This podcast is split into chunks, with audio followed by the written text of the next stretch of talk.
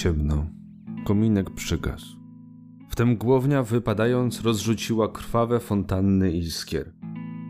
Rozchyliła się brama miłości, którą w misteriach mitry przedstawiono z lichego metalu, cyny. Taką może była miłość służebnic Afrodyty Cypryjskiej, jadącej na wspaniałym dwukolnym rydwanie z czarnego hebanu, wykładanym mozaiką z koralu, złota i szmaragdów. Rydwan pędził nad morzem wśród leśnych gęstwin, a ciągniony był przez mitycznego jelenia. Służebnice Afrodyty cynowym węzłem spajały ze sobą ciała ludzkie. Lecz taką nie jest miłość natur prostych, a głębokich. I Piotr pod wrażeniem opowieści przypomniał sobie ów cudny śpiew hiszpański. Zdało się mu, że gdyby umiłowana kobieta tak zaśpiewała, umarłby u jej nóg. O venama, rys alma, soy corazon. Umarłby dla świata. Poniósłby ją Piotr nad jeziora amerykańskie, Ontario lub Erie. Jak mu to jeszcze cudniło się z opowieści Main Raida, zbudowałby tam chatę i żyłby tam z nią. Lecz Polska? A więc później dopiero, dokonawszy już swego czynu w Polsce, miałby prawo tam wśród lasów olbrzymich, nad wodospadami żyć z umiłowaną. Otrząsnął się i pomyślał: Za kilka dni sznur złamie kręgi mej szyi i zagaśnie moje życie. Nie trzeba zniewieściać woli mej marzeniem. Wierzyłem w upiora Polski, z nim spędzałem chwile ekstazy, halucynacje, rewolucjonisty. Ozwał się głośno, starając się nadać inny bieg myślom rozpacznym swego serca. Więc tylko dwa wnioski. Jeden, że przywidzenie. Nagły, ostry napad obłędu, który kapitanowi, wiodącemu życie rozpustne, kazał nawrócić się i powiesić szable na ołtarzu. Szable wcale zresztą nie karną staniem w kącie. Taki wybuch ascezy znany. A drugie, zapytał uważny ksiądz, trudne do przepuszczenia, jakiś upiór, istota zagrobowa, przybrawszy postać żyjącą, lecz to jest absurd. Po prostu ksiądz jest poetą, psychikiem, skłonnym do autosugestii. Idąc jednej nocy mroczną ulicą Rzymu i stanowszy przed opuszczonym pałacem, ujrzał gwiazdę, odbitą w jednym z nierozświetlonych okien. Przekręciwszy w sposób wypadkowy zamek u bramy, wszedł i w mroku młody kapitan przeżył halucynacje wywołane przez żądzę miłości, wizję inferna. W ojczyźnie Danta i u stóp świątyni katolickiego fetyszyzmu o to nie trudno. Zaśmiał się ksiądz, puszczając kłęby dymu. Życie nie daje objaśnień i ja ich nie dam. Musiało to być silne przeżycie, jeślim uczynił ślub trwający przez całe lata, liczne jeszcze od owej epoki. Niestety, uczuł się ksiądz już związany sutanną później, kiedy przyszła chłodna refleksja. Któż wać panu prawo daje tak do mnie kołatać? Nie zostawiłeś wszakże u mnie swej szabli, rzekł zimno odpychającym głosem ksiądz. Jeśli wać pana nie uważam za łotra jak wszyscy współcześni ziomkowie, to nie mam jeszcze żadnych danych do przyjmowania za sędzie. Przywykłem więźniu, że się zna tylko dwie kategorie wrogów i braci, odrzekł hardo Piotr. Dziękuję za opowieść. W porę pożegnać będę musiał.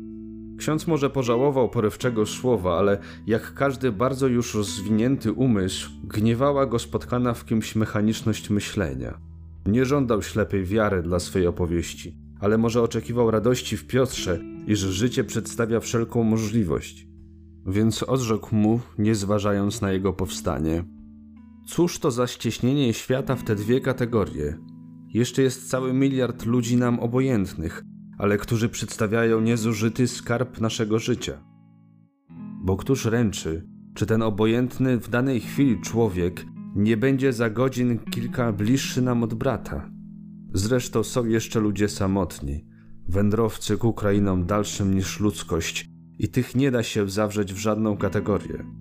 W Piotrze żyła utajona potrzeba wyrwania się z cieśni pozytywizmu, ale chciał to uczynić drogą podstaw naukowych nagle zrozumiawszy, że ksiądz Faust daje mu w osobie swej tę możliwość wiedzy, zadrżał. Wyciągnął ręce jak człowiek zamurowany w grobie ku zbawcy. Darujcie mi, rzekł ze wzruszeniem. Jestem lampą, która szybko zagaśnie. Jeśli możecie, wy, dziwne panie, rozewrzeć przede mną jedną z drugimi owe bramy wtajemniczeń, bramy Mitry, ach wtedy żyć będę życiem waszym, niewątpliwie dostojnym. Ulecę na rydwanie waszej myśli w głębiny świata mi nieznanego. Nikt nie żądał od nikogo większej łaski niż ja teraz. Żądam najgłębszych skarbów, które zebraliście w życiu, które chowacie być może dla siebie czy dla swego Boga. Może dla dalekich pokoleń chcieliście zawrzeć w księgę, która byłaby zbiornikiem wiedzy duchowej w katedrze narodu. Mówię mistycznie już, bo dlaczegoż mam trzymać się tej zgniłej gałęzi pozytywizmu, która łamiąc się strąca mnie w otchłań bezgranicznego mroku. Nie lękam się zgonu. Owszem, patrzę weń jako w najwyższe wtajemniczenie. Nie dałbym sobie śmiertelnych godzin odjąć za cenę życia wiecznego. Chcę umrzeć, ale w pełni zachwytu i przerażenia, przebywszy wszystkie stopnie grozy, zamyśleń, wielkich błyskawic, sfinksowych zagadnień. Znam bramę żołowiu. Przebyliśmy teraz bramę Afrodyty upiornej. Brama to nie scyny, metal fałszywy. Spaja i pogrąża ciężarem. Brama to z rubinu, narodziła was jak matka w purpurze rządzy. Prowadźcie mnie, wy, dawny mędrzec eleuzyński ze swym adeptem. Godny jestem być nim, przysięgam. Można mi wierzyć. Mam duszę rozpaczną, ale świecą w niej oczy mądrości jasnowidzeń. Tylko zbyt daleko jeszcze ode mnie i nie będę miał czasu już ku mym własnym oczom iść. Więc prowadź mnie ty, Sokratesie Polski, lub może zacieśniam was znowu, bo Sokrates był realistą. I ja jestem realistą. Realizm ten jednak wewnętrzny, którego nie ujmujemy przez zmysły. Znał to Sokrates w swym daimonie i nazwał ten głos wewnętrzny pójściem za swym Bogiem. Sequere Deum.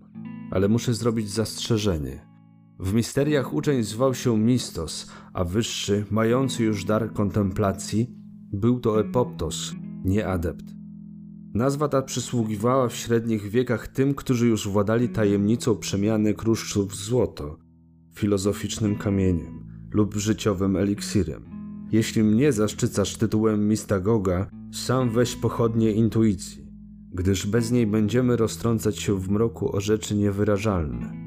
Nie będę mógł prowadzić cię, jak to sobie wymarzyłeś, przez bramy w tym porządku misteriów indyjsko-irańskich Wprawdzie mógłbym dobrać z mego życia różnych opowieści i misternie podprowadzić je pod ten schemat. Byłaby to literatura, sztuczność nadobna i może poniekąd bawiąca umysł. Ale życie nie wiedzie przez bramy ani te, ani w tym porządku, ani w tej liczbie. Oto nasuwa się mi opowieść. Wtem, że z tych opowieści będzie niejedna spiżową, żelazną, ze złota lub nawet bramą ze szmaragdu szepnął cicho Piotr. Dopiero jest godzina ósma. Mamy przed sobą długą zimową noc. I oto nasuwa mi się w życie moje w powstaniu, do którego wstąpiłem wkrótce po tym przejściu z upiorną różą.